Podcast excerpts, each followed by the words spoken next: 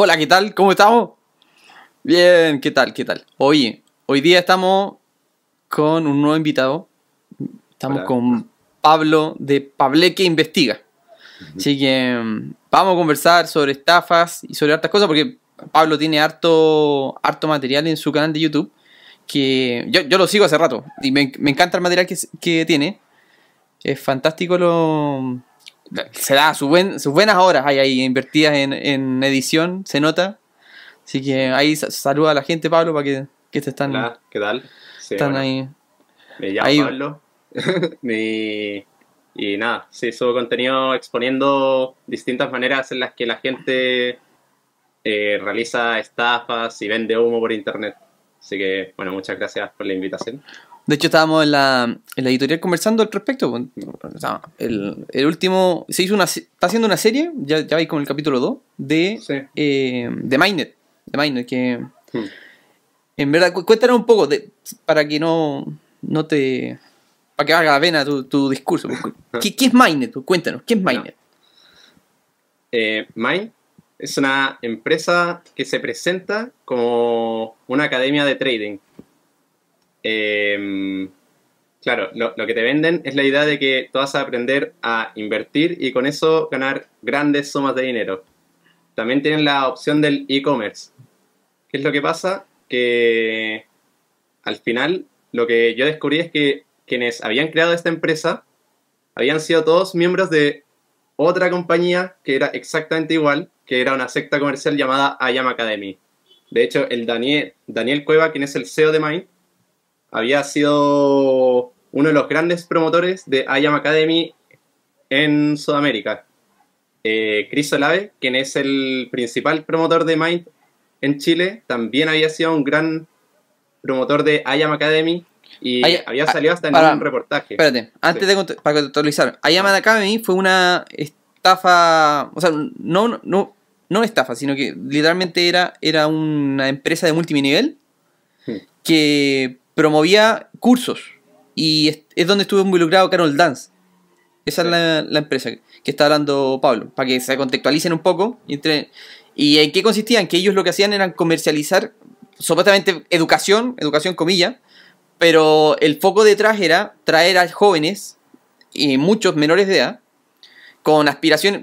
La verdad que los que, los que están más susceptibles a caer en este tipo de, de- de estrategia son los chicos que tienen entre 16 y 20 años, porque no tienen claridad dónde va el mundo y por lo general buscan la, la salida rápida. Eso es lo, lo que ocurre. Y mm, claro, pues le- les dicen, no, es que vas a ganar más que tu papá. Más, vas a ganar más que tu, tu mamá, los vas a jubilar. Claro, los vas a jubilar, cosas así.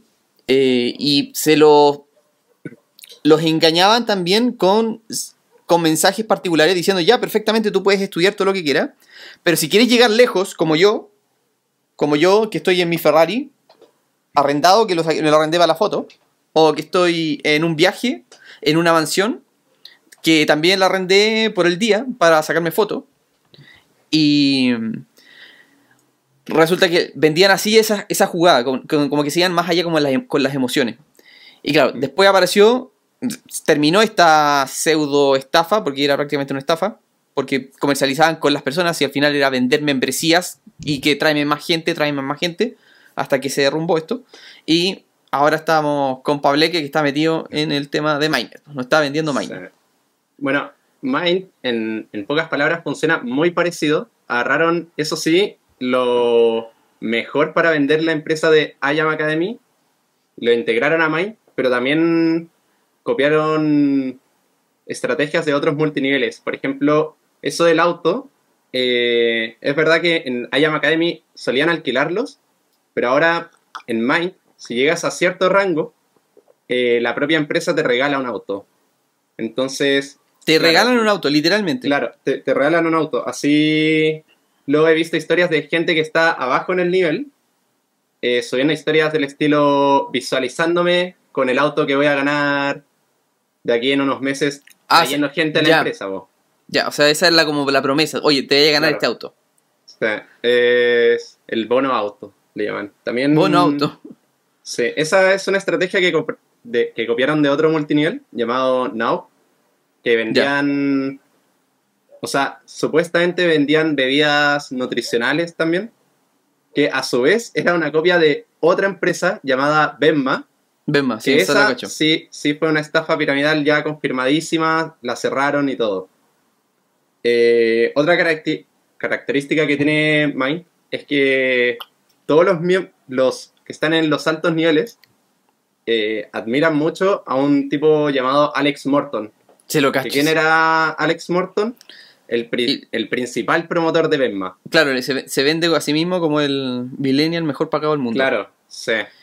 Y Tiene- Sí, ese tipo, Pero- por ejemplo, tiene un artículo en Forbes y siempre lo vende como aparecía en Forbes. Pero claro, el artículo está pagado. Él pagó para aparecer ahí. claro, Eh, y sí, en resumen, bueno, yo encontré esta empresa porque me apareció un TikTok de una chica que hablaba. Bueno, no, encontré Mind más que nada porque a los 16 años a mí me intentaron captar para IAM Academy. De hecho, fui a una charla y. Ya, cuéntanos ¿cómo llegaste ahí? ¿Qué, qué fue? Eh, bueno, yo estaba tranquilamente con un amigo caminando por la calle.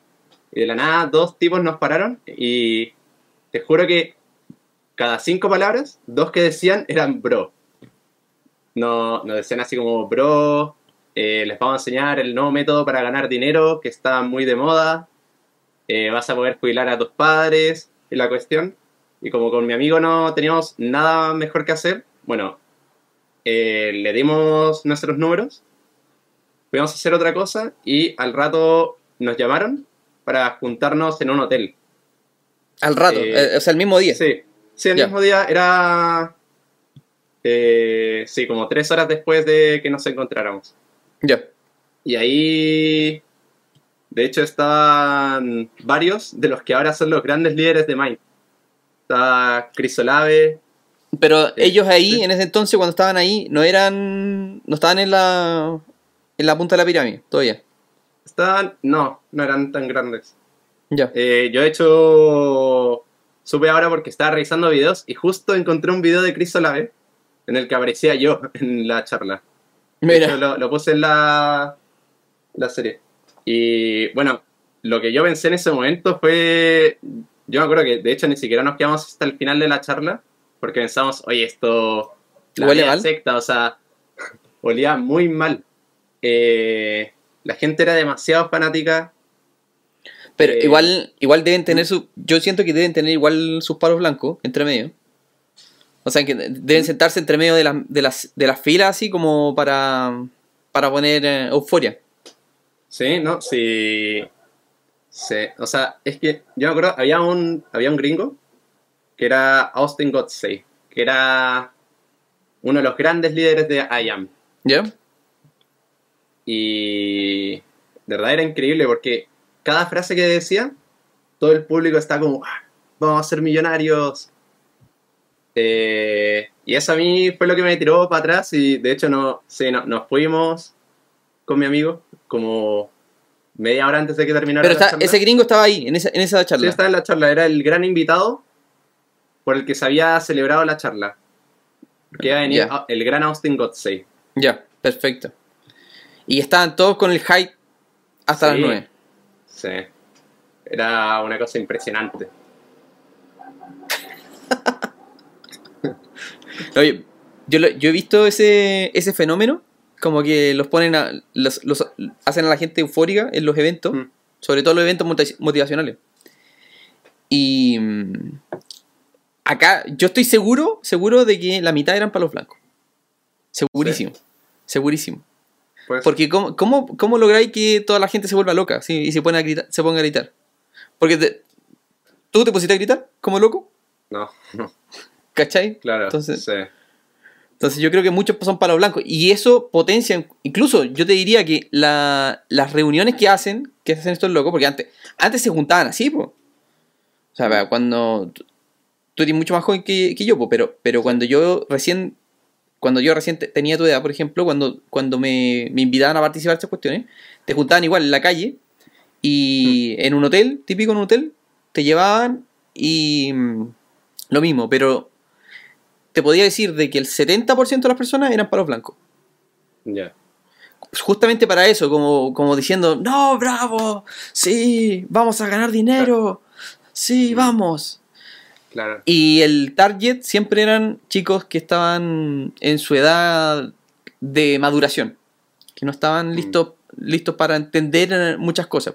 Sí, Como- yo, claro, en, en esa época tenía 16 años y suponía que la empresa legalmente no podía atraer personas menores de edad. Ya. Y mi Pero- amigo, mi amigo tenía un año ¿Ya tu hermano? Tu hermano. No, Tu no, ami- era, tu amigo. Tu amigo. Tenía 15. ¿Y tu amigo entró o tampoco, no, no, no. tampoco con- enganchó? con mi amigo estábamos como la wea rara. Pero, pero igual, igual nos fuimos con esa sensación de, oye, igual esto del Forex, como que podría ser. Como que, puede Ya. que con esta gente no, pero como que O sea, igual nos podríamos hacer. Puede- después podía enganchar. Claro. Sí, como que se fue una sensación extraña. Claro, es que es que Mm. no te lo. eh, cuando recién estáis adquiriendo cosas y te vende la. Es que si ve- ves a tanta gente en la tele o en, el, en las redes sociales que cuentan la- que son fueron bendecidos por el tema del trading y es de hacer trading es como comprar papas fritas, no sé, un- una cosa así como si fuera a cocinar, así es fácil para ganar plata. po. Y nada, po. Claro. no, no, no, no es real, po. para nada. Sí. No, sí. Algo, bueno, te lo comentaba en la previa, algo que me di cuenta de esta gente de Mind es que en sus redes sociales muestran los resultados que tienen. Y en los resultados jamás pierden. Cuando el trading no es así, o sea, hasta el más Claro. profesional y crack del mundo va a perder de repente Sí, un día. Por lo, que, por, lo, gen- por lo general pierden el 30% de las pasadas, 30-40%. Sí, o sea, Eh, pierden una, buena cantidad de, de pasadas.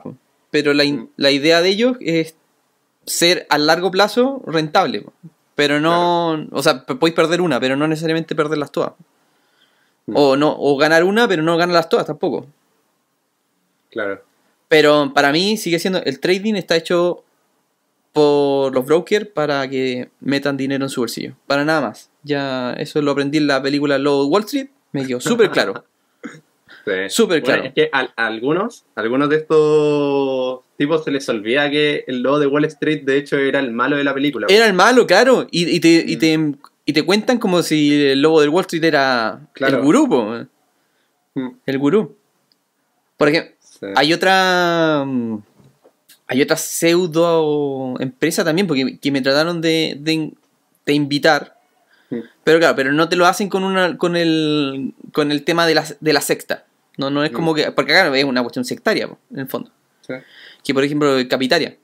O sea, te- te- Ah, tiene una fuerte. Tiene un fuerte equipo de venta que te entusiasma y te invita y que hace publicidad y te cuenta las maravillas de hacer Forex, pero no necesariamente como de esta forma sectaria. Te, cuenta, te lo cuenta de otra forma, po, siendo de que realmente esa cuestión es para quemar plata, eh, no es para otra cosa. Mm, O sea, sí. es- O sea, el tema es que no, no vende decir que al final el 90% de la gente que hace trading va a perder dinero. Claro. Lo que vende al final es, claro, de- mandar a la gente con su link de afiliados. Y de hecho, es, son, para mí son literalmente un casino online. Sí, Es que al final, claro, terminas compitiendo con gente. O sea, el otro día, creo que de hecho en un TikTok tuyo, vi un ejemplo así que decía que mm, al final es como si en el primer partido de un futbolista compitieras contra el Con Real Madrid. contra el Real Madrid, Claro, justamente. al final es, es eso, o sea, Sí, porque te- contra los grandes Exacto, traders del mundo de una. exacto. Y no, y qué grandes traders, con bancos monstruosos. Sí, sí. Y que tienen gente, contratan a gente, cáchate, contratan a alguien que es mega inteligente para trabajar en el banco. ¿Y cuánto le deben pagar a ese tipo? Porque ese tipo, si es tan buen trader, estaría afuera, pero le llegan a pagar para que te genere dinero al banco. Mm. O sea, ¿cómo no, no van a ganar ellos? po? ¿De qué forma? Pero luego, luego los de Mind te venden la idea de que puedes vivir del trading, yo qué sé, con mil dólares. De las rentabilidades que puedes sacarle a ese dinero. Bueno, yo creo que más de, más de alguno, no sé, si alguien está escuchando, los que están escuchando la, la- en el- la audiencia, ¿a cuántos lo han, los han llamado, o más bien, o les han escrito, personas así de la nada, decirle, hola, vi tu perfil y quizás te podría interesar una oportunidad de negocio? Así como, yo no, yo no sé qué, qué- qué clase de persona anda por la vida eh, contándole la mega oportunidad que tiene al frente al resto porque es muy caritativo.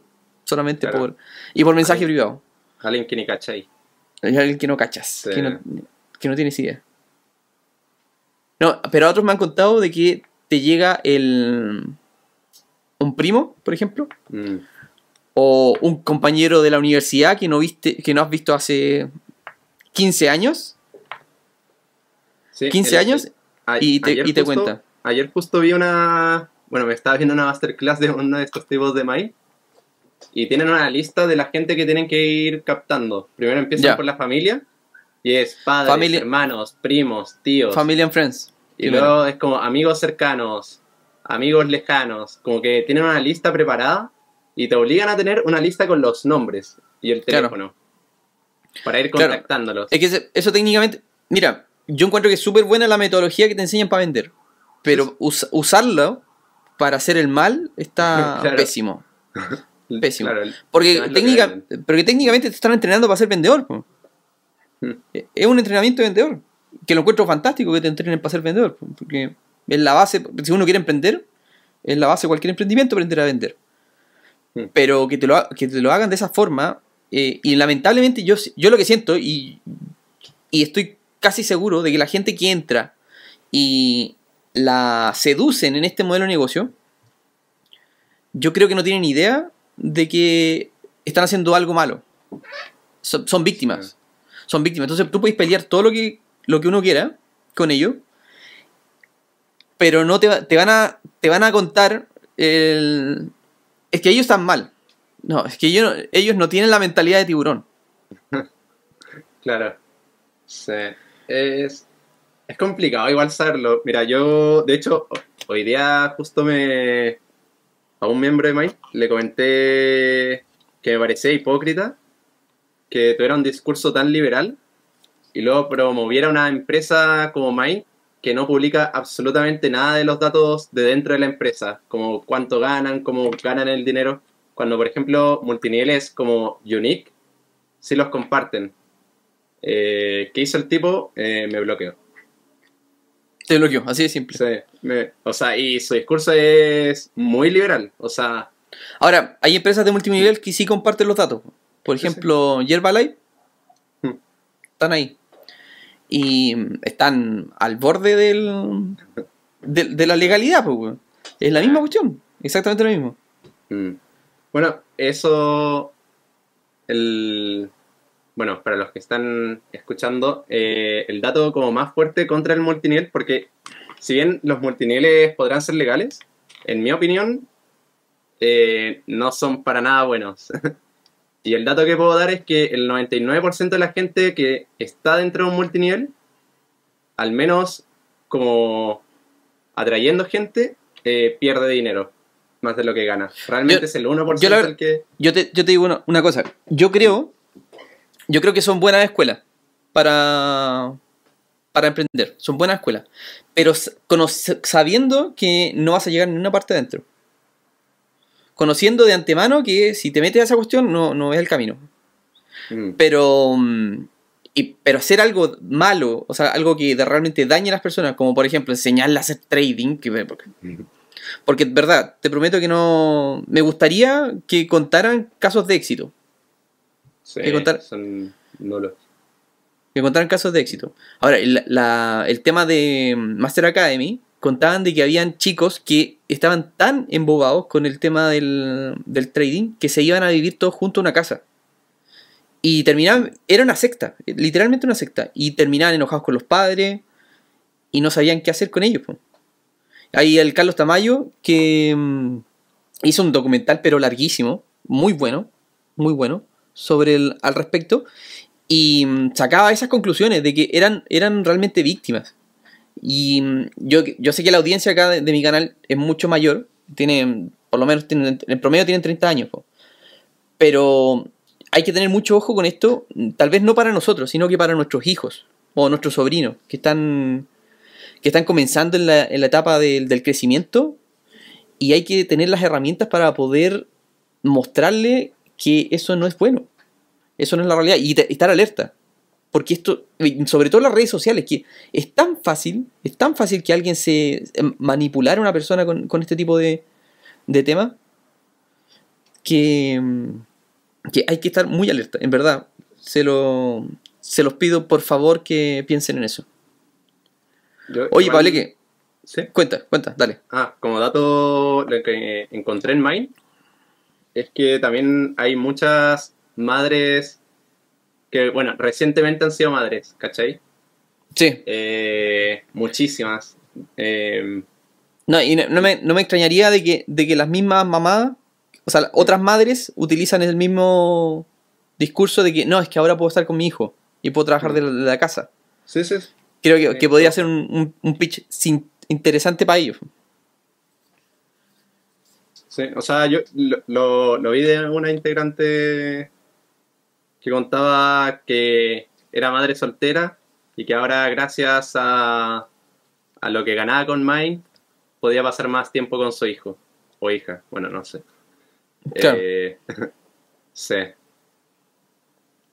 A mí me pasa una cosa. Yo, yo creo que el factor. O sea, si alguien está. Si, si tiene duda de que te están vendiendo.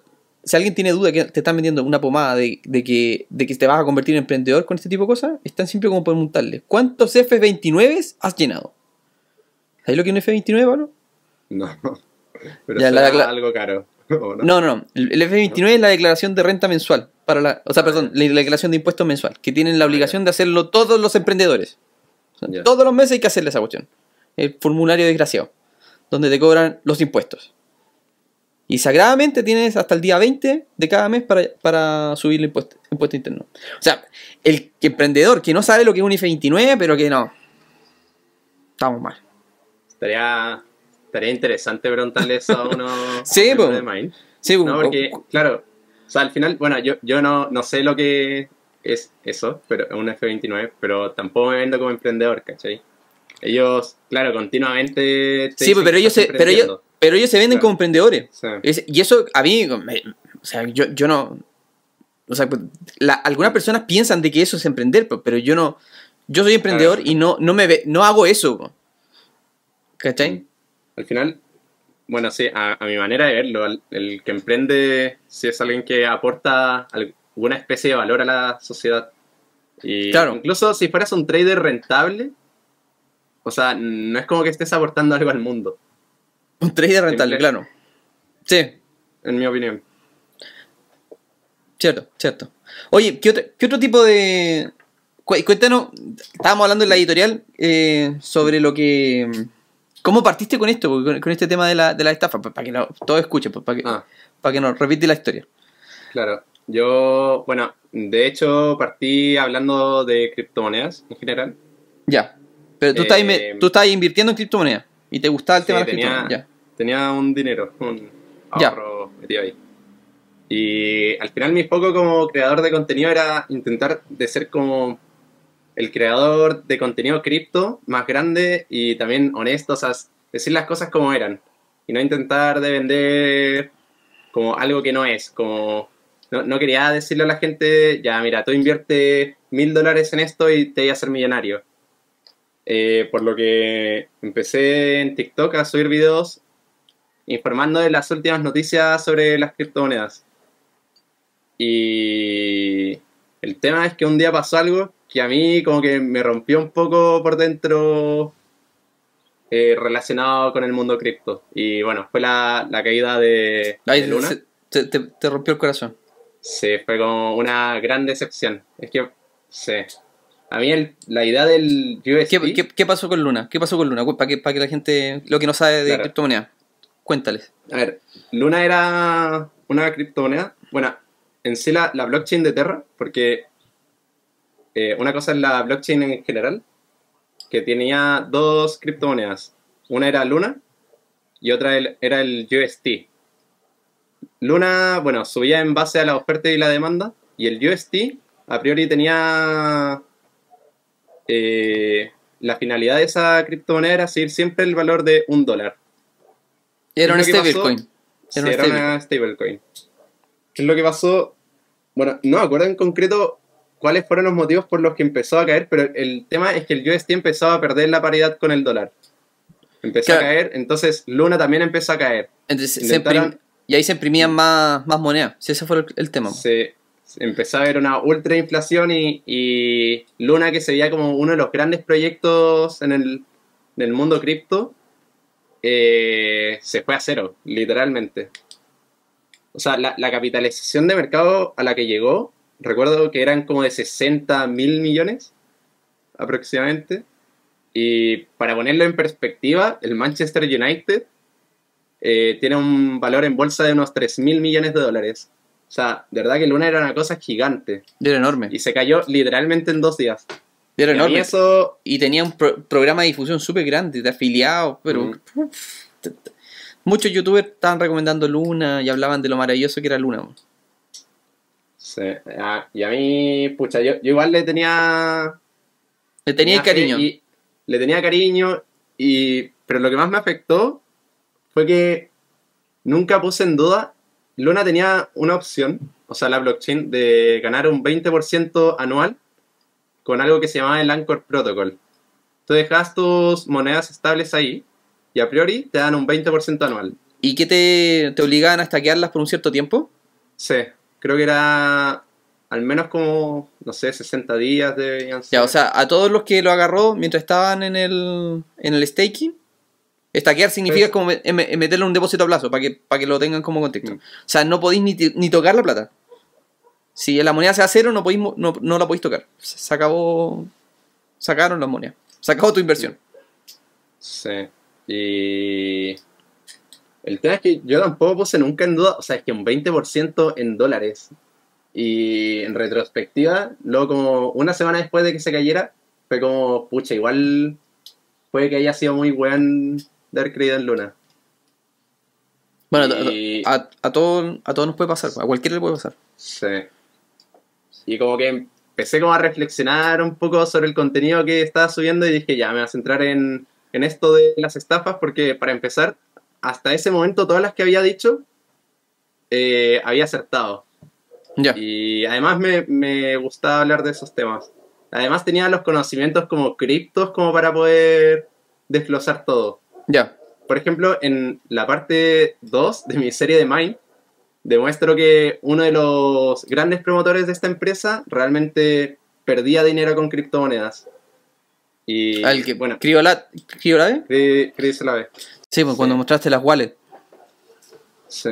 Ahí No, sí. fui buscando. Tenía como 2000 transacciones y tuve que ir viéndolas ahí como loco. No, acuático. No, pero Sí. fue súper buena la, la idea de cómo, cómo encontraste las transacciones. Sí. Fue simpático, como que te, te- fue- te- te gastaste buenas horas ahí buscando. Sí, o sea, sí. Es que fue complicado buscar la manera de De encajar. combinar, sí, de Claro. encajar todo, porque tenía como nueve wallets y al final, bueno, encontré que tenía una de entrada y otra de salida. Y con eso era cosa de sumar lo que había entrado, restar lo que había salido, pero llegar a esa conclusión igual sí fue todo un tema. No, A mí me llama. me- yo, yo te he dicho en los comentarios que te metáis más en temas chilenos, porque hay harto tema chileno acá, aquí. Sí. eh, estafas chilenas, porque claro, yo me doy cuenta que tú te enfocas harto en, en los temas gringos, que son súper populares, pero el, yo creo que el grueso acá de los chilenos no se no sale a la luz. Sí. Ya, ya hay un montón de estafas de la misma onda que también no, no han fl- aflorado. Pucha, si, si alguna, algún día caché de una, igual me voy a escribir. po. Igual, Ya. mira, por ejemplo, el caso de Mind, yo como te digo, lo, lo descubrí mm, viendo TikToks, encontré una y una chica hablando con el mismo discurso con el que me habían intentado meter a, a IAM y por eso lo encontré nomás, o sea, fue pura casualidad.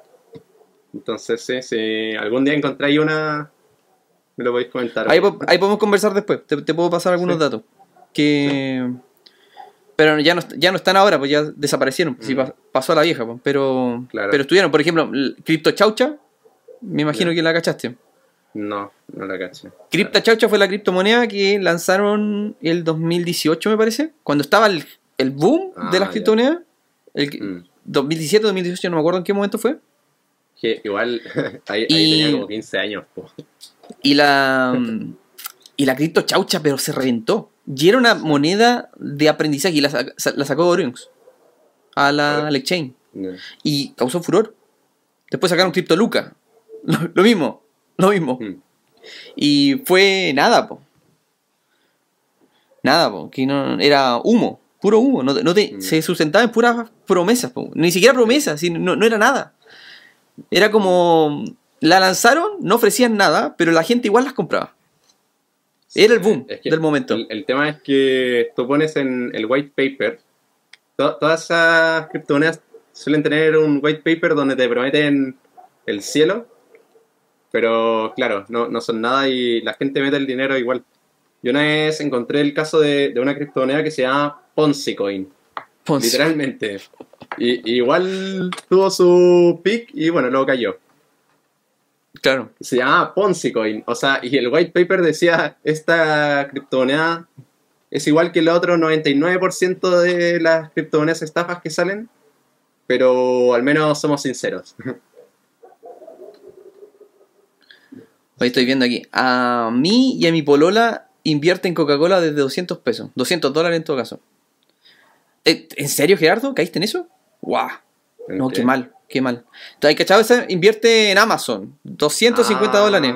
sí, El- la clásica. O sea que, por favor, mira, y este es uno de los grandes, de los grandes motivos por que hicimos este, este podcast. po. Porque justamente el, el tema de las inversiones, democratizarlo un poco y, y educar a las personas. Porque yo te pregunto, cuando yo partí, yo no tenía idea cómo comprar acciones. Si quería comprar acciones de Coca-Cola, Coca-Cola en Estados Unidos, no sabía. Le preguntaba, le pregunté un par de veces a un amigo y me, me decía que en Vector Capital me contaba.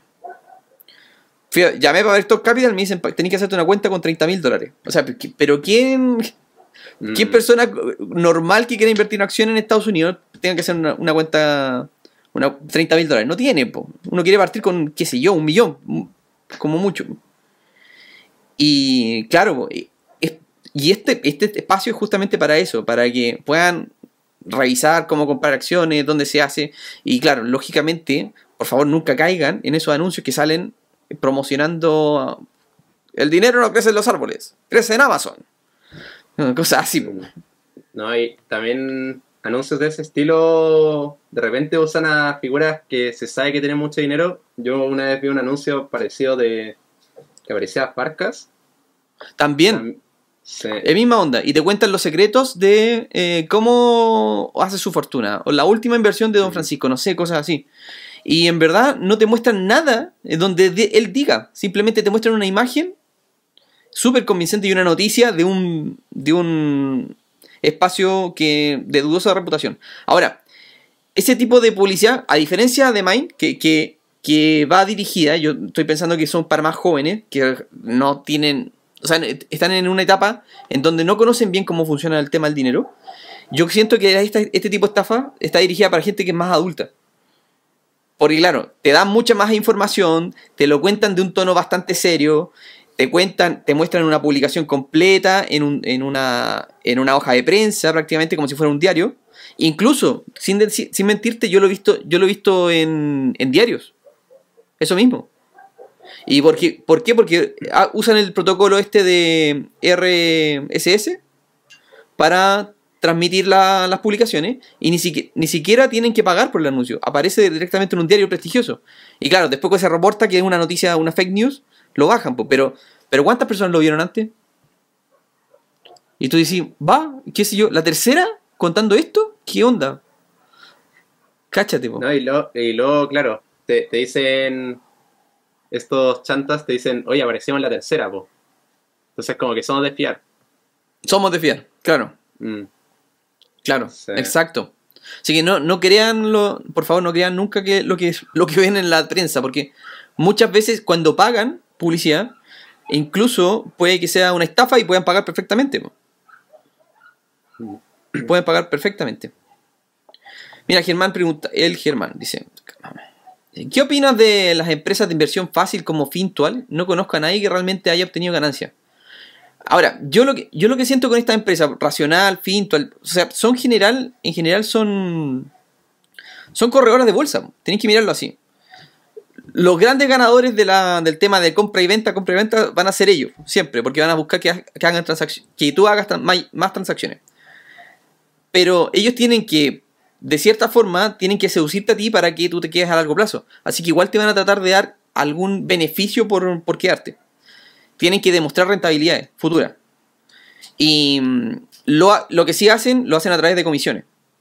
Fintual, antes, antes, hasta hace poco, porque ahora está, se puede comercializar acciones, solamente era una corredora de fondos mutuos.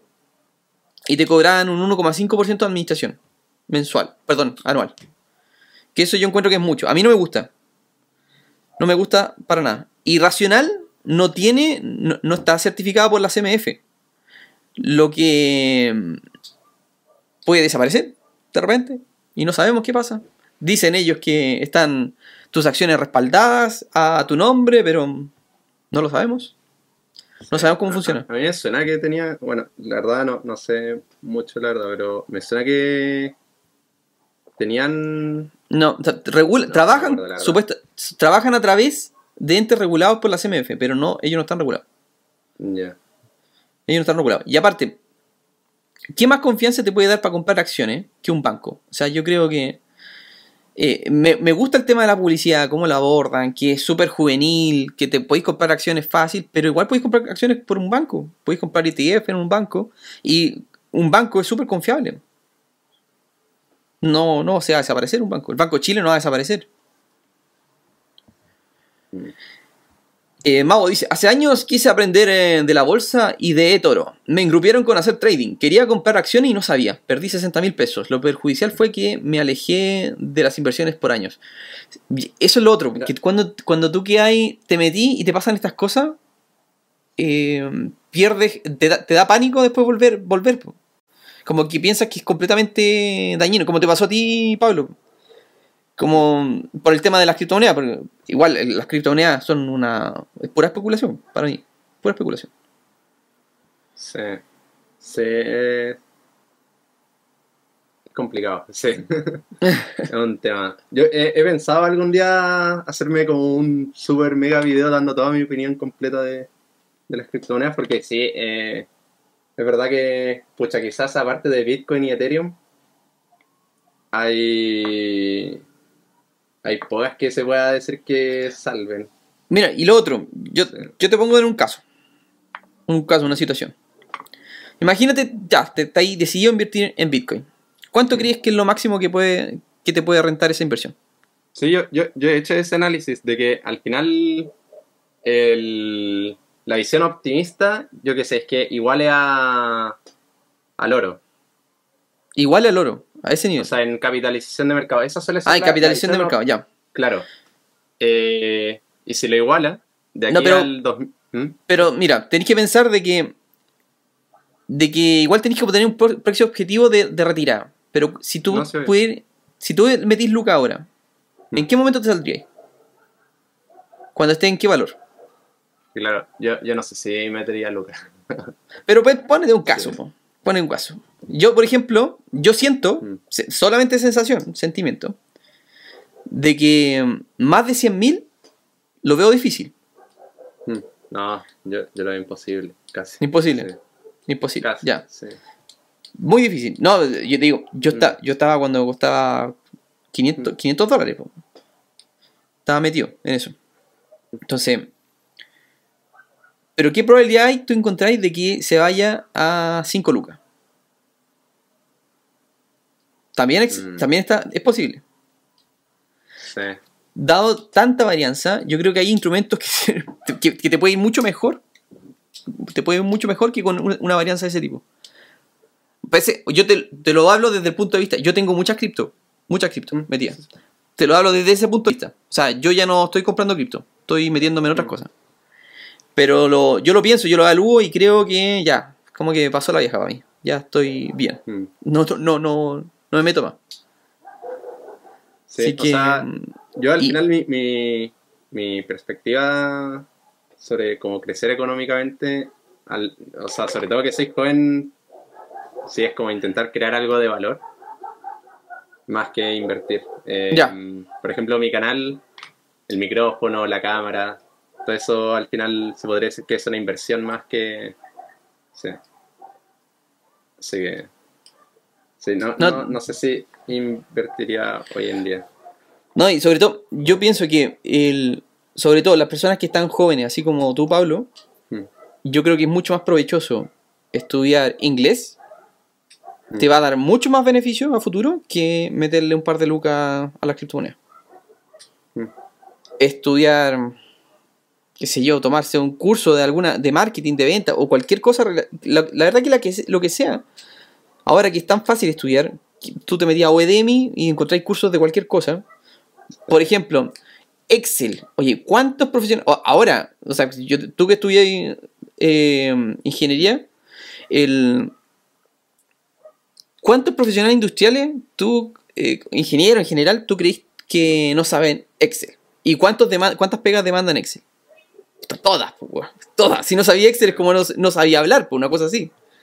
Y resulta que el... Puta, hay harta gente que no cacha, pues. Sale de la universidad y no tiene idea. Entonces, tómate un curso de Excel, pues. Y valen, qué sé yo, 10 dólares en Udemy. Sí. Ahí vais contando, vaya agarrando. Vaya agarrando conocimientos de otras cosas. Y, y te- y lo más seguro que saber de, de Excel te va a dar mucho más beneficio a largo plazo que invertir en criptomonedas. Ese es mi, mi consejo, mi humilde consejo. Sí, yo opino, opino igual. Al final, eh, ¿cómo yo veo cómo ganar dinero? Buscar la manera de aportar el mayor eh, valor posible. Si uno ya quiere ser millonario, por así decirlo, eh, buscar la manera de aportar valor, pero a una manera escalable. Esa es como mi ecuación del dinero, por así decirlo. Mira, hay, hartos caminos, Hmm. pero yo creo que lo más importante es la felicidad. Ah, sí, bueno. Sí. O sea, si estamos felices, estamos contentos, lo estamos haciendo a gusto, la verdad que después la plata va a llegar sola. Mm. Igual fome lo que pasó, pero ofrecer un 20% anual igual me genera duda. O sea, es que ahora, es que yo, te, yo entiendo, yo entiendo a, a Pablo lo que vivió, porque hay un FOMO entre medio, hay una presión así como, es que me lo voy a perder, me lo voy a perder, esta oportunidad, esta tremenda oportunidad. Y a mí también me pasó. Y yo creo que hay que vivirlo, ese, ese- esa emoción, para darte cuenta que realmente es puro ruido. Claro, que sí, no- sí. En, en retrospectiva yo también digo, pucha, ¿cómo, cómo fui tan tonto?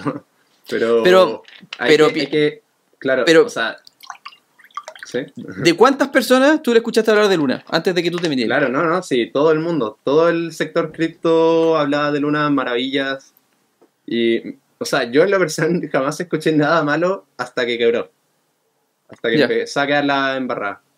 Porque cáchate que yo cuando, para el 2017, 18, yo tenía un Mm. rig, de criptomonedas. Tenía, pero, Mm. tenía 6 rigs de criptomonedas. Enorme. Tenían 8 tarjetas cada uno. Generando. Como loco, criptomonedas. Y, mm, claro, que después empezó a bajar, a bajar, a bajar. Y salía, salía más caro pagar la luz que, que generar las criptomonedas. pues. Entonces ya tuve que pagar los, los, los de criptomonedas. Fue una lata, po, una lata. Pero claro, en internet te cuenta todo el mundo de que lo maravilloso es que, estar, que tener rig de criptomonedas. Y después te das cuenta de que el- los verdaderos ganadores de, de este baile fueron los que vendían, los que vendían, bueno, los que vendían rig, pero los que vendían tarjetas de video. Esos fueron los grandes ganadores. po. Mm. O como dijeron en la fiebre del oro, el que realmente ganó era el que vendía picos y palas. Y se, re- se repitió el, el tema. Oye, ya, espérate, espérate, espérate, que tengo que saludar a, a- a los auspiciadores. Tengo que saludarlos. MGA Abogados. Si buscas registrar tu marca, crear o modificar tu empresa u otro servicio legal, MGA Abogados es la solución, con un equipo de expertos especializados en brindar asesoramiento a personas y, y empresas. Te garantizamos un servicio cercano, confiable y de alta calidad. Además, al mencionar a Cine Economistas, te regalamos un increíble descuento del 15% en cualquiera de nuestros servicios. MGA Abogados, especialistas en asesorar personas y empresas. También saludamos a Arch. Invierte en solo minutos y de manera diversificada en los activos más relevantes de la industria cripto. siendo siempre tú el dueño de los activos. Arch, la forma fácil, rápida y segura de invertir en Web3. Saludamos también a Cauchy.com. Cauchy es un software de productividad para pymes y startups. Puedes encontrar en una sola plataforma todo lo que tu negocio necesita. CRM para gestión de tu negocio, módulo de gestión de proyectos, módulo para gestión de tickets, de soporte y atención al cliente. Módulo de gestión de recursos humanos para centralizar toda la información de tus colaboradores. Puedes empezar tu prueba gratuita hoy en cauchy.com. Ya. Así que, así con esa. Sí. Oye, vamos a contestar más preguntas. Es que se llenó el chat, po. Está, está Sí. movidísimo, movidísimo. Sí, bueno, mira, el tema de, de la. Aquí dice Diego, eso lo promocionaba cierto YouTube. Después de eso saqué todo, incluso de Racional. No, pero en verdad, todo lo que sea. Todo lo que es criptomoneda en general, hubo una campaña de difusión brutal a través de las redes y sobre todo YouTube. Sobre todo YouTube. Y mm, de ahí es donde te ahí el. A mí me han llegado, pero una brutalidad, una brutalidad de correos contándome, oye, ¿quieres ofrecer mi proyecto de criptomonedas, por favor? Y claro, yo no, yo veo la cuestión y no, no tiene ni, ni cabeza, po, no. No, tú no- pagan una brutalidad. Y Sí, pagan- harto. lo- luego termina siendo un pam pam dam.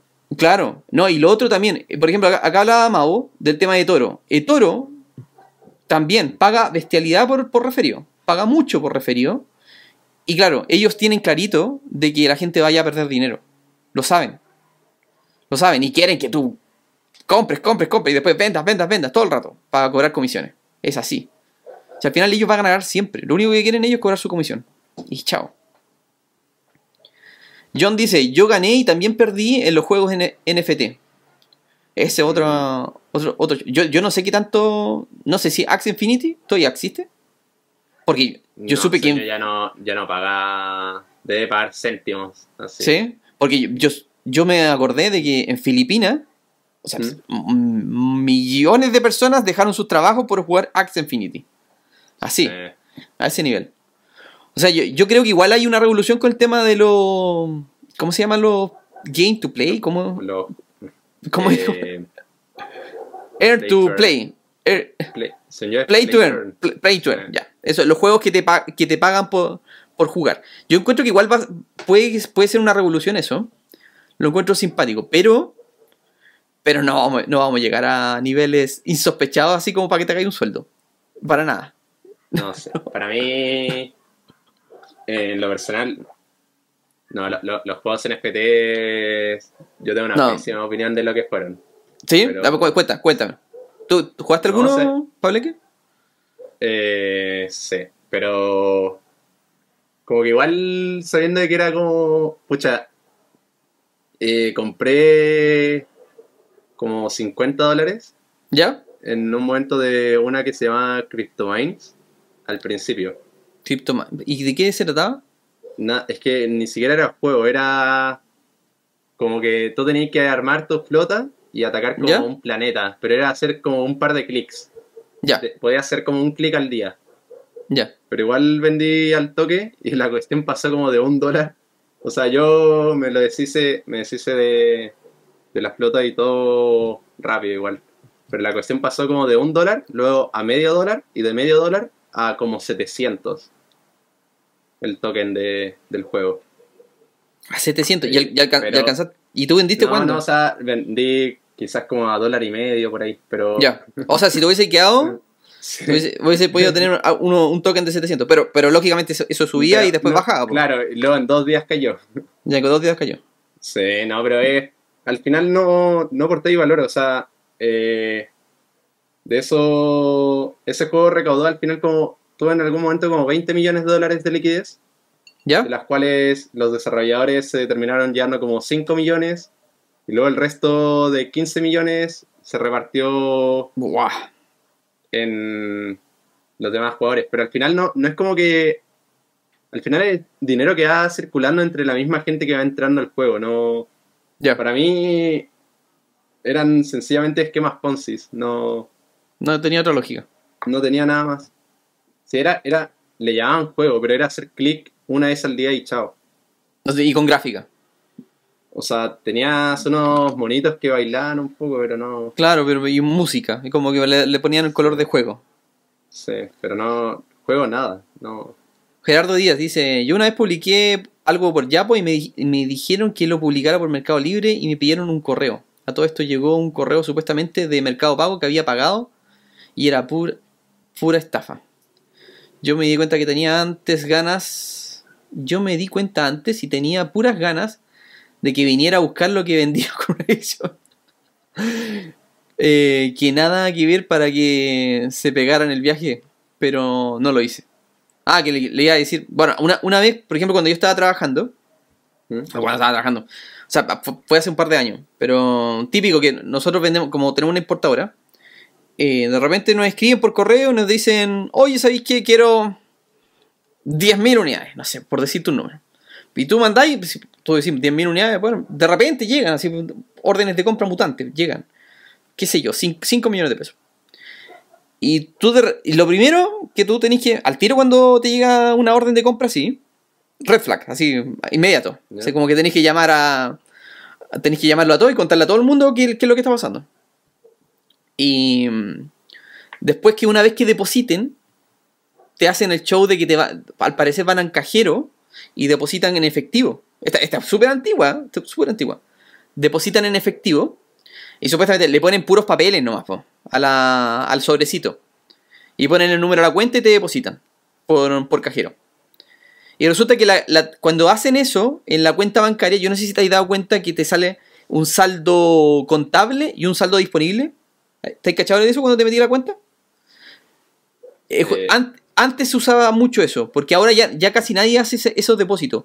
Pero cuando se, no sé cuál, cuál, es cuál, pero, cuando pasaba eso, el loco te depositaba, qué sé yo, te- imagínate, 5 millones de pesos, y te depositaba por, un, por el cajero. Y te salía como en el saldo contable, te salían los 5 millones, pero en el saldo disponible te aparecía cero. ¿Cachai? Entonces, ¿qué te decía? Ya está depositado. Entonces tú te metías ya de cuenta, el que no cachaba, se metía a la cuenta, y ve, ah, están los 5 millones, pues. Pero claro, no sabe nada de que al día siguiente va a llegar el loco que abre el cajero, va a sacar los sobrecitos y va a decir, ah, son puros papeles. Rechazada la- el depósito. ¿Cachai? Y el. Y mientras tanto, este loco dice: Voy a mandar al tiro a un transportista a retirar las cosas. Al tiro. Y eso te digo que nos pasó. Unas cinco veces por lo menos. Pero ya cuando. O sea, ni siquiera nos, tuvo que pasar una vez, porque buscan al, al cazabobo, en verdad. Como el, que caiga, como bobo, y el que le pase. po. Pero. Pero es una práctica que se utilizó mucho tiempo antes, ahora no, no se usa mucho, pero no me extrañaría que reaparezca porque, porque claro, es re poca gente entiende eso. Y de hecho, cuando, cuando pasó, cuando nos, nos, nos trataron de estafar así, yo al tiro le hice a todo el equipo, miren, ya chiquillas, chiquillos, ¿qué hacen cuando pase esto? Y ahí todos que como que no, no sabían qué, qué pensar, porque como que vendían la cuestión. po. Ya, le- se lo entregaban. Y claro, era tan simple como mirar los dos, los dos numeritos que estaban en la cuenta bancaria. Y sacó el problema. Mira, acá Cristian. que- que- de- de- dale, dale. Nada, que de ese tipo de estafas, la, la verdad no, no cacho mucho. No, pero son. Pero bueno. Mira, hay. el- Mm. la las mentes criminales, te prometo que dan para, da- para todo. Claro, lo que pasa es que hay, hay unas estafas que, que, mm, que están en el borde de la, de la legalidad, por, por Claro. ejemplo, la, este, este tema de, lo, de multinivel, y otras que son literalmente son fraudes, po, que no. que no hay por dónde. Sebastián Gómez dice: Se forraron el Oriox con Chaucha y Criptoluca, porque permitían meter plata con, con la cuenta root. Así es. Ah, era, era criptomoneda, pero dejaban meter plata con la cuenta root. el no sé cómo era, no sé cómo el tema de la cuenta root, pero, pero lo que pasa es que como en Orionx tenía la particularidad que tú podías depositar dinero, ¿cachai? Entonces tú podías depositar y nomás, po, plata. Ujú. Y me imagino que por eso voy a igual la cuenta root, me imagino que era así. Yo, te- yo tenía cuenta en Orionx, pero no... Pero hacía una transferencia normal, pues. Mavo dice, conozco esa estafa. El tipo llega a tu casa muy rápido a retirar la compra. De de hecho, yo creo que está fuera de tu casa. Cuando tú le digas, ya, ven nomás, y ya está fuera. Después te das cuenta que los correos son falsos y nunca te pagó por Mercado Pago. Claro, y una vez yo, una, el hermano de un amigo se había comprado primera pega, sí, había salido recién de la, universidad, y se va y se compra una Wii o, un Nintendo, no sé, cualquier estúpida. Y claro, jugó un tiempo y después lo, la tenía tirada en la casa. ¿Y qué se le ocurrió? Lo mejor, lo mejor que se le ocurrió, venderla por Mercado Libre. Ah, te estamos hablando de Mercado Libre hace, hace 15 o 20 años atrás, cuando no verificaban las cuentas, que todas las transacciones eran como ya Mercado Libre eh, te junta y tú después veis cómo la entregáis la plata. No, no está ni ahí, Mercado Libre. Entonces la persona hizo el mismo cambalache de, mandar la plata por el cajero y mandó un taxista. Un taxista, pues era, era el loco. Y dijo, no, voy a mandar a, un, taxista a retirar la compra. ¿Quién está te manda un taxista a retirar una, Wii? Más encima una transacción por internet. Y mandar plata así al aire. No, no, no, le, no le cayeron las red flag. Y mm, nada, pues fue a buscar la Wii, o no sé, no sé qué era Wii, o no, sé qué consola, pero la cosa es que se llevó la consola y perdió. Mal. Pésimo. Ah, y Gerardo dice, ah, no cayó, no cayó. Ah, ya, bien. Ya, pensé, pensé que había caído. Chuta, que me, hubiese dado lata. Te salvaste, sí.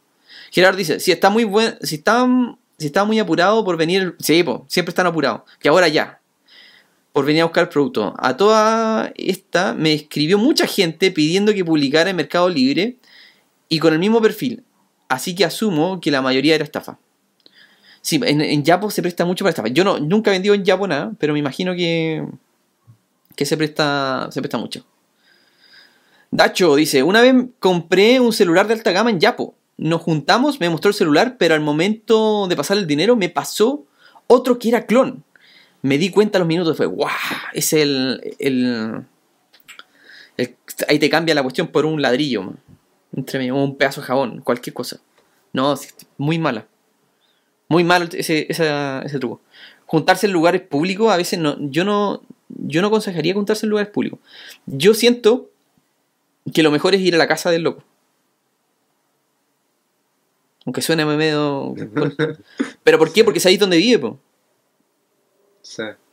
O sea, por último sabéis dónde vive. Entonces, ¿quién va a querer meterte a venderte algo en su casa? Y lo revisáis y siempre, siempre eh, siempre ver el producto. O sea, no, esperar que el loco, porque el loco lo va a hacer, va a te lo va a mostrar y lo va a meter en una cajita. Y en eso te saca el, falso. Eh, incluso Ronaldinho se vendió, pero después tiene, tiene que pagar sus fiestas. No, no, caché esa, no caché. Ignacio Montesino dice que yo gano en Racional totalmente seguro. No, pero todo seguro hasta que Luna también era seguro, ¿no es cierto? Sí, o sea, yo, como te digo, de, racional no sé, no, tendría que verlo, pero lo de Luna, pucha, sí, tenía hartos red flags, que no... No, y habían, habían harto. Yo me metí a ver unos youtubers. Después, después cuando pasé, reventó la cuestión de Luna, yo no estaba medio en Luna. Pero cuando reventó, reventó lo de Luna, o sea, yo quería saber qué pasó. O sea, estaba, pero mm. copuchento total. Y me puse a ver unos youtubers que anunciaban la que Luna era estafa. Lo anunciaron. Y lo anunciaron meses antes y contaban, mira, ¿sabes lo que pasa? Luna pasa esto. Y este es el tema de Luna y esto es lo que va a pasar en algún momento. Y, y pasó. Y pasó. Una lata, una lata en verdad. Cacha que, irónicamente, bueno, esto como dato curioso, cuando cayó Luna, conseguí mi TikTok más viral, anunciando que había caído Luna. ¿Ya? Eh, llegó como al millón y medio de visitas. Guau. Una locura. Fue triste, pero. y el. Claro, tú, no perdiste nada, no alcanzaste a perder con Luna. Sí. No, di. Pucha, me, lo empecé a leer. Es que habían pasado como cuatro horas y no recuperaba lo que se llama el PEC, que es cuando, bueno, cuando se mantiene el USD en un dólar. Y dije, bueno, esta weá no, o sea, vendí, no sé, en 30 y algo, 40, por ahí. No, no me acuerdo la cifra exacta. Yo tengo un amigo que compró mm. que compró Luna en el voto. abajito. Compró 20 lucas, dijo ya, para arriesgar. Hmm. Y mm, ahora eso vale como 1500 dólares. Chota. No, Sí. dijo, no, que lo- me da lo mismo, no, no, no estoy ni ahí con perder 20 lucas, así que ya, me tiro. Y claro, y lo- ahí están, pues. Se transformaron en mil- No sé si lo sacó, no sé si lo sacó, pero él... ju- Lo que pasa es que eh, hace tiempo pasó algo similar, pero no tan extremo, con el tema de... mm, Con Ethereum, po. y ahí salió Ethereum Classic. po. Esa es la historia de, Ethereum, de- Ethereum Classic. Y claro, po, y, y Ethereum Classic empezó a tirar para arriba en algún momento. Y mm, él, tiene, él apostó a eso, a que pudiera pasar eso en el futuro. Pero claro, eh, no, no, tan, no tan a corto plazo, pero ya, pero está. Brígido igual. Un palo y medio. Eh, Nicolás pregunta, sorry por lo tarde, ¿cómo te estafaron? No, es puro clickbait, por si acaso. Lo siento, lo Ah. siento por, por lo, lo si- lo siento por el clickbait. eh, Pero era necesario para que llegara, llegara al público. Pero no, sí me han- de que me han estafado, sí me han estafado. Pero. Pero. Pero de otra forma, no, no, no he caído en esta. esta forma. Bueno, técnicamente es igual. eh, igual he, he pasado mal con, mala, mala racha con el tema de las cripto. Técnicamente sí. O sea, podría decir que. El problema es que con las cripto, yo siento que de repente no te das cuenta que te están cagando. Sí. Porque me, me he metido en proyectos, en proyectos que te prometen una. que sirven para un tema en particular y resulta que al tiempo después las cuestiones valen la mitad. po. Y técnicamente, igual es una, eh, el proyecto termina siendo una estafa. Y, Mm. o perdiste una parte de tu dinero o lo perdiste todo, pero, pero igual es una estafa. Lo que pasa es que uno se va con la sensación de que, de que no, es que a mí no, no me pasa. Y, nadie te- y eso es lo otro, porque todos los, los criptotubers eh, no te cuentan lo malo, po. te cuentan todos los millones que ganan. No te cuentan lo... Claro, es que ne- necesitan convencerte de que entres al exchange con su link de afiliados. po. con su linda Que estrella. dais toda la plata posible, hagas trading. Y eso Claro. es dinero para ellos. Claro. Exacto. Yo, el mayor peligro que le veo al mercado cripto hoy, eh, bueno, que lo lleva teniendo desde hace muchos años, pero es la dependencia al Tether.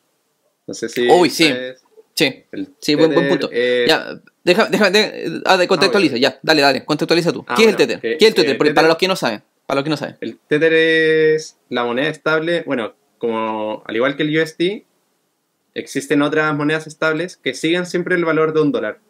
Bueno, Tether es la más grande y es la fuente de liquidez para la gran mayoría de criptomonedas.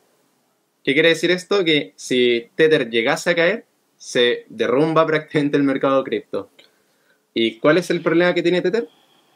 Que no tiene ninguna regulación seria. Eh, la empresa que la maneja está, si no me equivoco, en las Islas Caimán. Y también las regulaciones que tiene son de, paí- de países que son paraísos fiscales.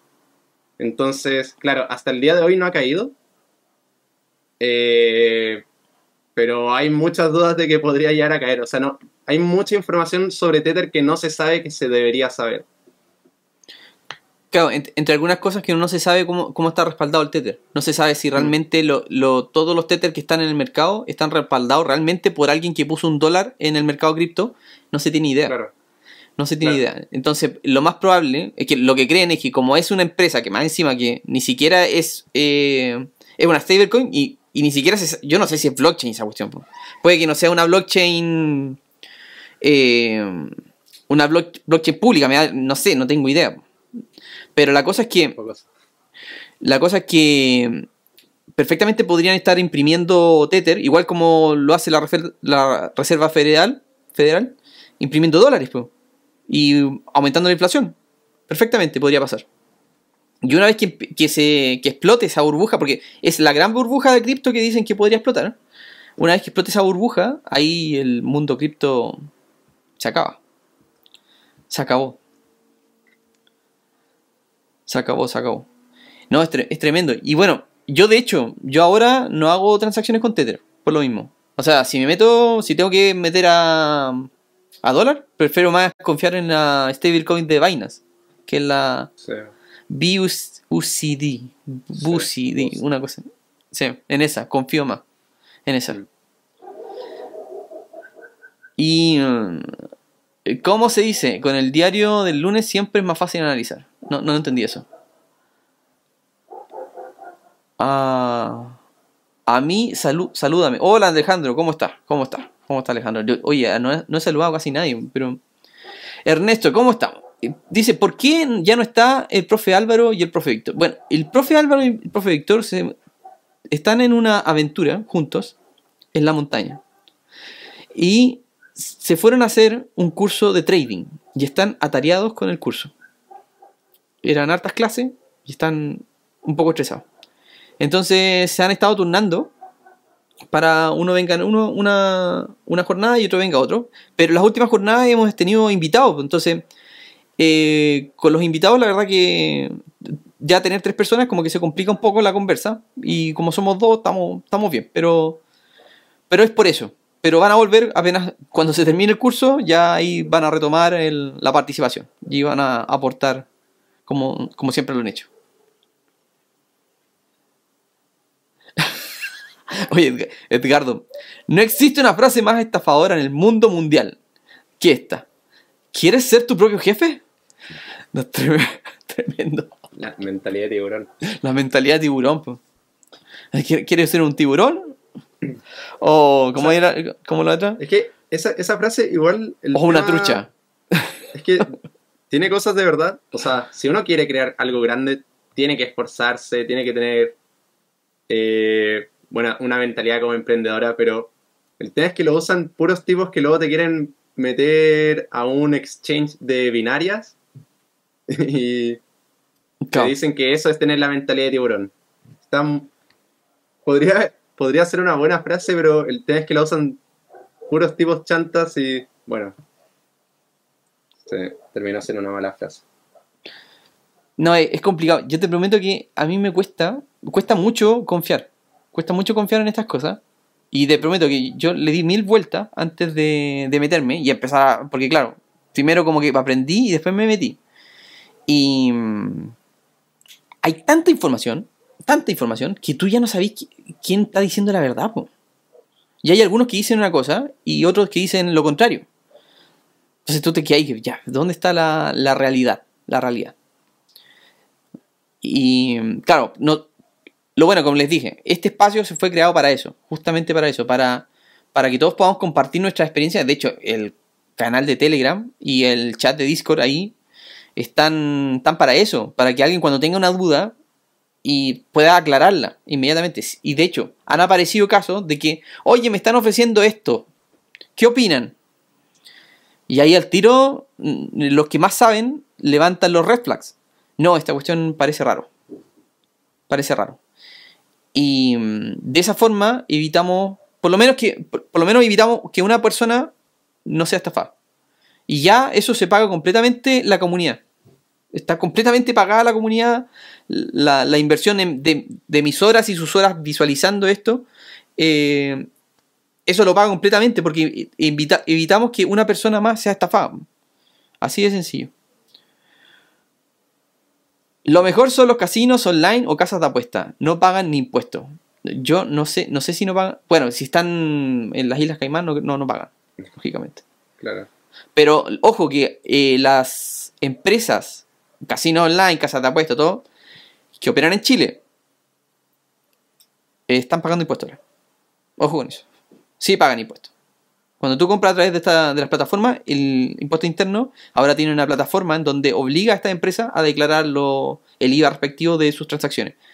Y si no lo hace, te lo cobran a la fuerza, a través de la tarjeta de crédito, te lo recargan. Así que no creas que no pagan impuestos. Sí pagan. Ah, puede que encontremos alguna que no pague, pe- pero, pero están todas identificadas. Todas se identifican. Y yo tengo un- algunos videos contándole esas aventuras. ¿Conocen casos cercanos de gente que se haya forrado con inversiones en cripto? O sea, yo, yo tengo un amigo que compró Bitcoin a 35 dólares. Oh. Sí, no, no- no compró 100. No compró 100.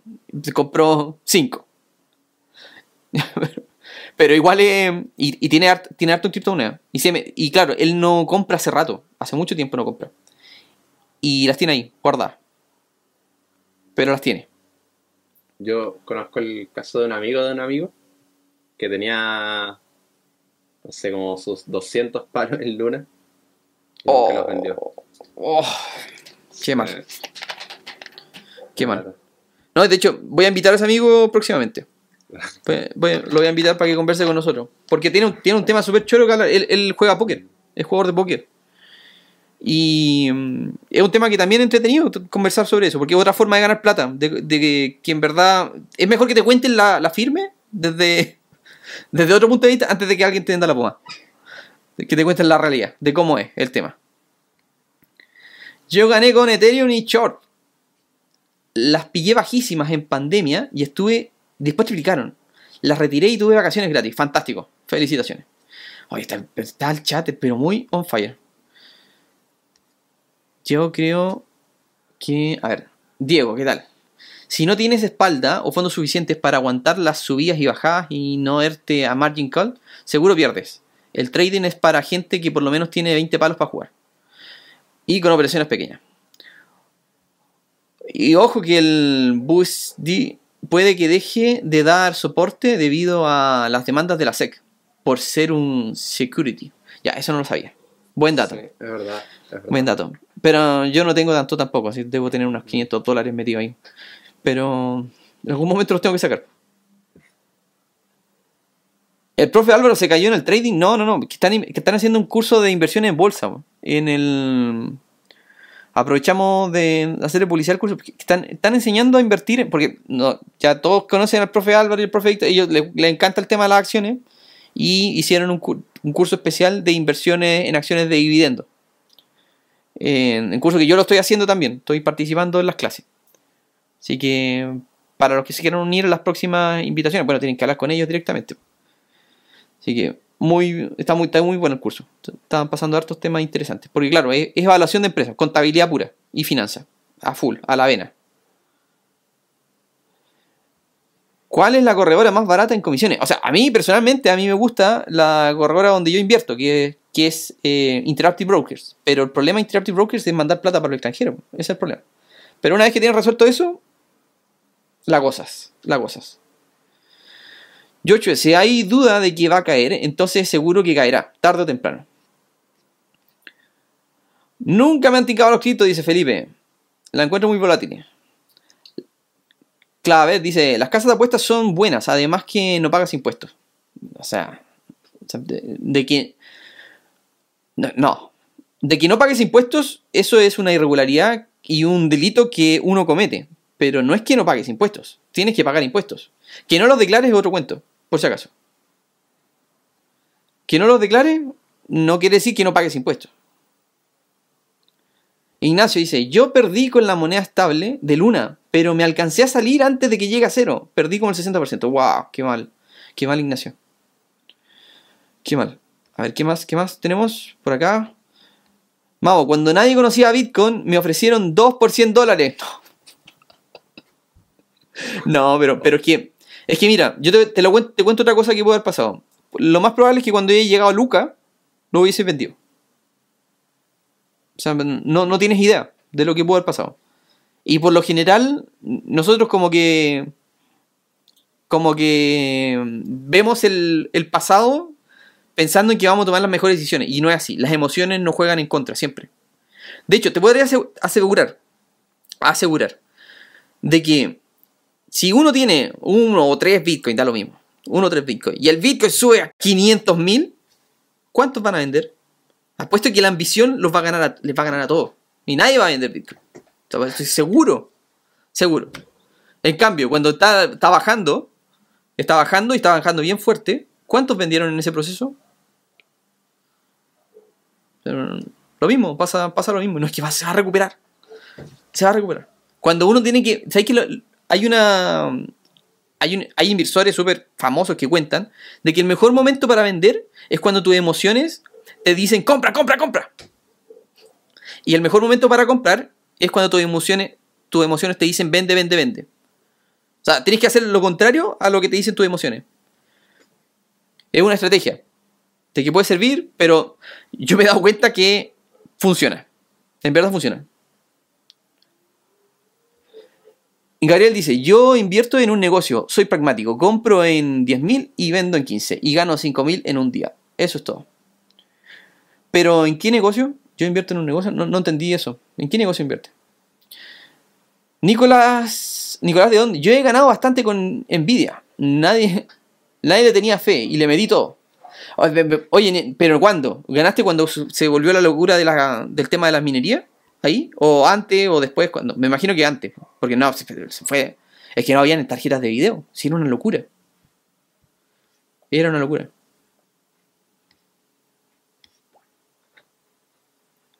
Ya, dice, excelente programa.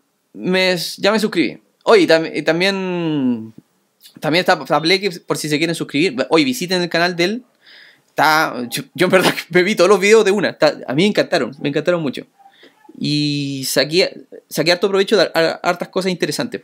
Y también te, te conectáis al tiro con el tema de la, de la estafa en criptomonedas, porque es lo que más habláis, me parece, ¿cierto? Sí, o sea, de repente veo acciones, pero igual como es de lo que más cacho. Sí, en, eh, acciones también. Mira, en, acciones también hay tantas estafas como en cripto. Tantas estafas como en cripto, sí. Sí. Sí, pero, pero hay que estar. Es más difícil identificar. Como te das cuenta cuando ya. Bueno, igual que la cripto, te das cuenta cuando ya todo acabó. Lo que pasa es que en Estados Unidos sacar una empresa a bolsa es muy fácil.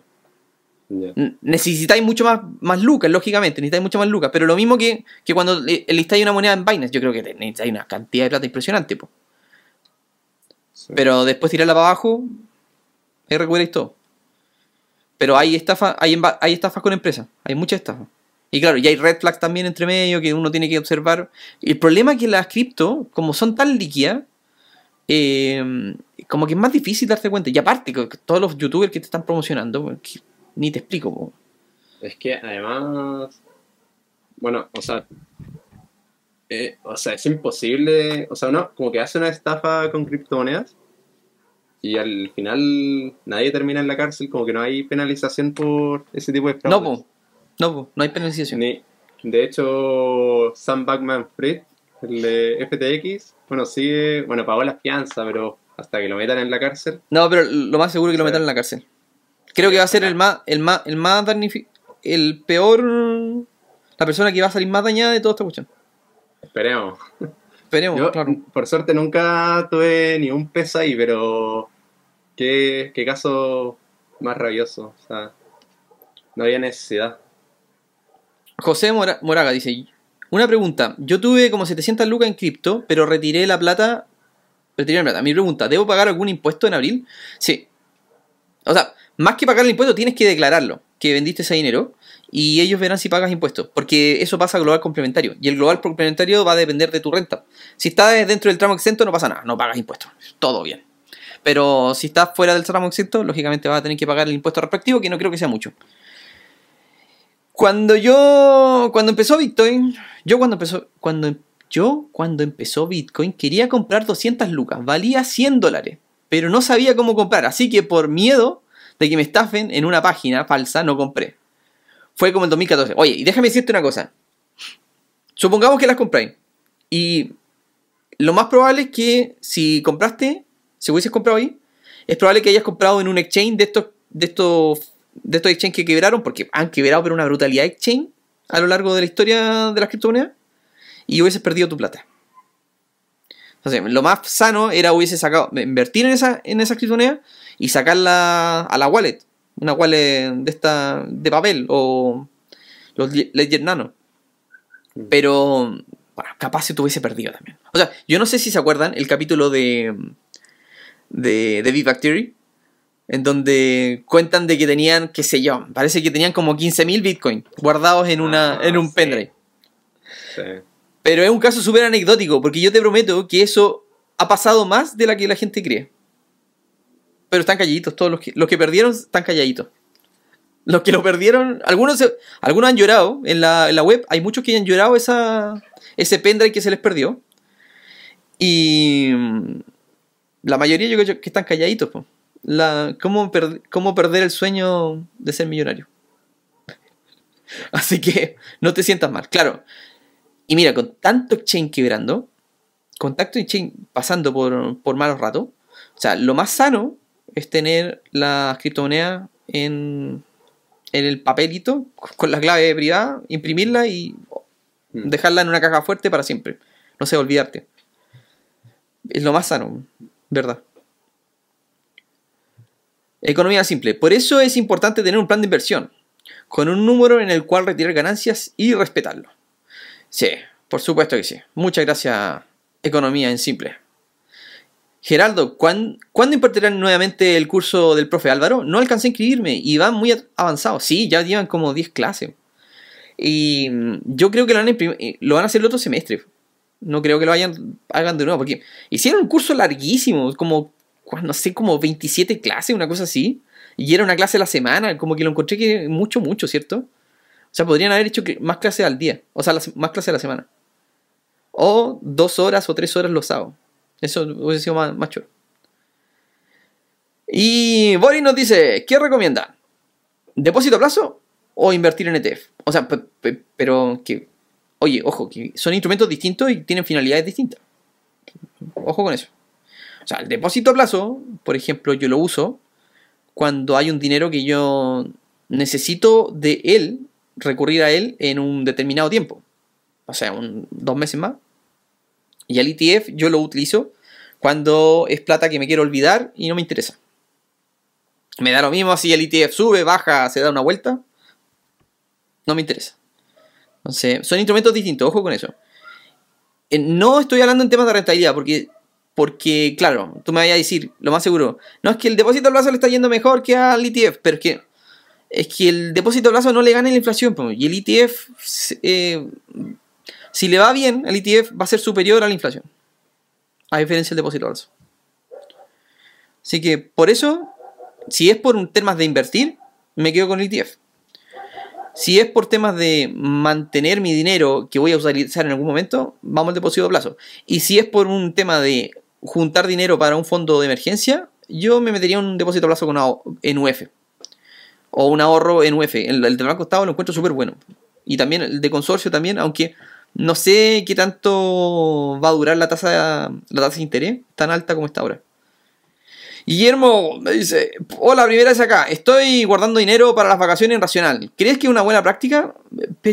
A ver, mira, yo creo que hay que ser... Cuando tú metes dinero en acciones, yo siento que hay que pensar muy a largo plazo. O sea, estamos hablando... O fondos mutuos, lo que sea, estamos... Hay que pensar... O sea, esta es mi manera de, de- de pensar en las inversiones. Me meto acá y voy a esperar 10 años, un, un término muy largo, y me voy a ver beneficiado de, de los dividendos, no de los crecimientos de plusvalía, porque claro, puede la- el instrumento subir, bajar. Eso es lo que yo pienso. Eso es lo que yo pienso. Si tú estás invirtiendo para vacaciones, lo, que yo creo es que estás pensando que ese dinero se va a mantener en el tiempo y se va a ir aumentando de a poquito. Tal vez te convendría invertir en racional, pero en algún instrumento que no sea tan riesgoso. Y no necesariamente tiene que ser racional, puede ser, puede ser perfectamente en tu banco, podrías invertir en un fondo mutuo, un money market, o puede ser en un, en un instrumento, un depósito plazo también, perfectamente puede ser. O el, el ahorro en UF del Banco Estado, que yo lo encuentro a toda raja, perdón la expresión, lo encuentro muy bueno, porque te permite hacer 6 giros al año. Entonces, tú dejáis la platita ahí, vais depositando todos los meses, una transferencia programada, 100 luquitas mensuales, y después de, de 12 meses vaya a tener un millón dos, lo sacáis y vaya a tener los intereses. Por plusvalía del, de la UEF y además el porcentaje de rentabilidad que te prometen, que es un 0,15%, si no me equivoco. Así que te dejo esa, esa idea, esa idea que... Y bueno, no lo encuentro descabellado tampoco que estés invirtiendo, claro, pero yo creo que hay que separar, eh, que separar un poco la, la- las perspectivas. O sea, yo creo depositar dinero para vacaciones, por un lado, donde no quieres tan, tan- arriesgar tanto, y otro porcentaje de lucas eh, destinarlo para inversiones de riesgo. Por ahí yo me iría. Por ahí. Eso es lo que yo haría. Te lo dejo ahí dando bote, por si te gustó. Francisco dice, "Eh, depósito a plazo nomás, mijo, lo más seguro sin pérdidas. O sea, mm, hay pérdida, depósito a plazo. No le ganas a la inflación, mijo. Eh, Por si acaso. ¿Ya? Así que cuidado, la inflación te engaña, te engaña la inflación. Nvidia se fue abajo, sí, bajaron 40% las ventas este año. Sí, sí. Juan Francisco Medina, compré BTC barato cuando llegó a 69 dólares. ¡Guau! Vendí y me forré. Ahora tuve que esperar cuatro meses. Ahora tuve que esperar nueve meses para vender. ¡Guau! fantástico, Francisco. Muy bien. Y Juan Francisco dice, gana, pero a largo plazo el ETF. Así es. ¿Qué tal Ángel? ¿Cómo estamos? Ignacio dice, ¿cuándo el video de la evolución de cobros de los excesos de la ISAPRE? Es que todavía no hay respuesta, po. Pero si no, no hay respuesta. a mí no me ha llegado ni una carta. Recién, me llegó hace como un par de semanas la carta así como que. Eh, que la ISAPRE estaba. o que estaban esperando la respuesta de la ISAPRE. O sea, estaban así. Pero apenas, apenas salga, vamos, vamos a hacerlo. Algunos me dijeron que les llegó respuesta. No sé, no cacho. En verdad no cacho. A mí no me ha llegado. Y mientras no me llegue a mí, yo saben que trato de autoverificar eh, las noticias por mí mismo. ¿Qué tal, Felipe? ¿Cómo estamos? Juan Francisco, digo, llevo casi 28 meses en Fintual con perfil arriesgado. Ni para la sal. Hubiese depositado la plata en depósito plaza, depósito a plazo. Llevaría caleta. Es que claro, yo, oye, yo, chicos, le insisto, yo creo que hay que ser equilibrado en este tema. Creo que hay que tener propósitos, porque no se trata de invertir o ahorrar o, o por ahorrar o invertir por invertir. Creo que hay que tener propósitos. Y mis propósitos, los que siempre les cuento a todo el mundo, los que siempre me preguntan y siempre les comparto en mi asesoría, es los más sanos, o sea, la casa propia o propiedades, vacaciones, educación, ¿qué más? ¿Qué más? Se me olvida alguno. Educación, eh, ya, y no se me, no se me acuerdo los otros ¿Salud? ¿Eh? Te escucho, te escucho. Ah, te escucho, Pablo. ¿Sí? ¿Te fuiste? No, aló, aló, hola, hola. Yo te escucho, Pablo. Ah, decía que salud. ¿Ah? Quizás también. Salud. ¿Salud? Sí, o sea, asegurarse de tener una buena salud. Bueno, claro, que, ahí tú pagáis la... Que yo estoy pensando también fuera de pagar la salud, porque claro, ah, al fondo de emergencia, ahí está el otro. Ahí vamos cuatro. Mm, fondo de emergencia, en caso de que te pase algún accidente, alguna cosa en particular. Porque claro, uno de los mayores errores que uno comete es que cuando tú no ahorras, te llega un imprevisto y ese imprevisto tienes que pagarlo con deuda. Entonces, cuando tú pagas ese imprevisto con eh, el ahorro de emergencia, te saltáis esa etapa y estáis contento. No hay problema con eso. Así que les digo, les comparto eso. Oye, Gerardo, muchas gracias por hacerte miembro. Miembro bronce. Muchas gracias. Muchas gracias, Gerardo. Oigan, chicos, ya estamos en la hora, terminamos. Pablo, algunas palabras finales. Cuéntanos. Ah, em, ah, sí, mira. Bueno, tengo, de hecho, en mi serie de, videos critico mucho este libro, El Secreto. El Secreto, ¿ya? Lo critican, ya. Em, si alguna vez ven a una influencer que basa toda su forma de pensar en este libro, cuidado. Eh, las probabilidades de que sean chantas son muy altas. Yo no lo he leído, yo no lo he leído. No, no, tengo, tengo una idea de, de, qué se trata. Sí. O sea, es. Tener la idea de. Bueno, el secreto este que te dicen es la ley de la atracción. Ya. Y te venden la idea de que. Pucha, si tú pensáis mucho en algo, sí o sí lo vais a lograr. El problema es que al final ese pensamiento se usa mucho para echarte la culpa cuando no logras resultados. En, en el tema del trading, te dicen, pucha, si no lo lograste es porque, es porque quizás tu no... ¿Mm? Es tu culpa, claro. Claro, te faltó la mentalidad, te faltó vibrar. O sea, ellos creen que en el universo todo tiene una frecuencia, como que si... Y todo es hacer que tus pensamientos vibren en una frecuencia correcta, una frecuencia positiva. Y si tú piensas siempre positivamente, siempre vas a tener buenos resultados. Entonces, es un libro que se usa mucho en estas empresas de marketing multinivel. Sí. Y en el trading para culparte de todo.